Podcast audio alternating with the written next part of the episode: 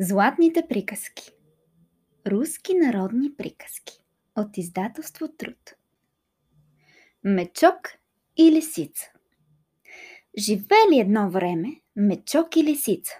Мечокът имал на тавана на къщата си каче смет за черни дни. Научила лисицата за качето. Как да се добере до меда? Изтичала лиса при мечока, седнала под прозореца. Куме, ако знаеш колко съм нещастна. Какво те е сполетяло, комице? Къщата ми е овехтяла, ъглите са рухнали, не съм палила печка. Пусни ме при теб да пренощувам. Ела, комице, пренощувай. Легнали да спят на печката. Лисицата лежи и върти опашка. Как да се добере до меда? Мечокът се спал, а лисицата туп-туп с опашката. Мечока я пита. Комице, кой тропа? А, за мен са дошли. Канят ме на кръщене. Ами тогава върви комице. Лисицата излязла. Качила се на тавана и наченала качето с мед. Наяла се, върнала се и легнала. Комице, ей, комице, как го кръстихте? Пита Мечока. Начинайчо. Хубаво именце. На следващата нощ легнали да спят, а лисицата пак туп-туп с опашката. Куме, куме, пак ме викат на кръщене. Ами тогава върви, кумице. Лисицата се вмъкнала на тавана и изяла меда до половината. Върнала се и легнала. А мечокът пак пита. Кумице, кумице, как го кръстихте? Половин чайчо. Хубаво именце. И на третата нощ лисицата туп-туп с опашката и пак казва. Отново ме канят на кръщене. Комице, комице, казва мечокът. Ти не се бави много, защото ще пека блини. Е, аз бързо ще се върна. И пак на тавана довършила качето смет. Всичко изгребала. Върнала се, мечокът вече станал.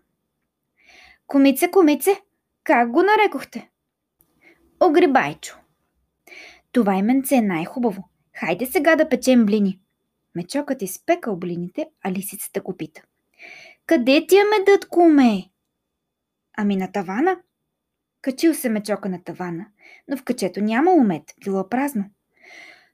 Кой го е изял? Пита той. Само ти, комице. Няма кой друг. Не, куме, очите ми мет не са виждали. Ти си го изяла, мен набеждаваш. Мечокът мислил, мислил. Е, казал. Хайде да проверим кой го е изял. Ще легнем на слънчице по гръб. На чието корем избие мед, значи той го е изял. Легнали те на слънчице. Мечокът заспал, а лисицата сън не хваща. Поглежда, разглежда, на корема избил медец. Веднага го намазала по корема на мечок. Куме, куме, какво е това? Ето кой е изял меда. Мечокът какво да прави? Признал се за виновен. Сборникът руски народни приказки, събрани и обработени от големия руски фулкорист, историк и литеровед, изследовател на славянската духовна култура, Александър Афанасиев излиза за първи път в 8 тома през 1855-1863 година. В него влизат различни по тема, форма и дължина приказки, вълшебни, битови, за животни и други, които се отличават с богатство на сюжети, образен и сочен език и характерни запомнящи се герои.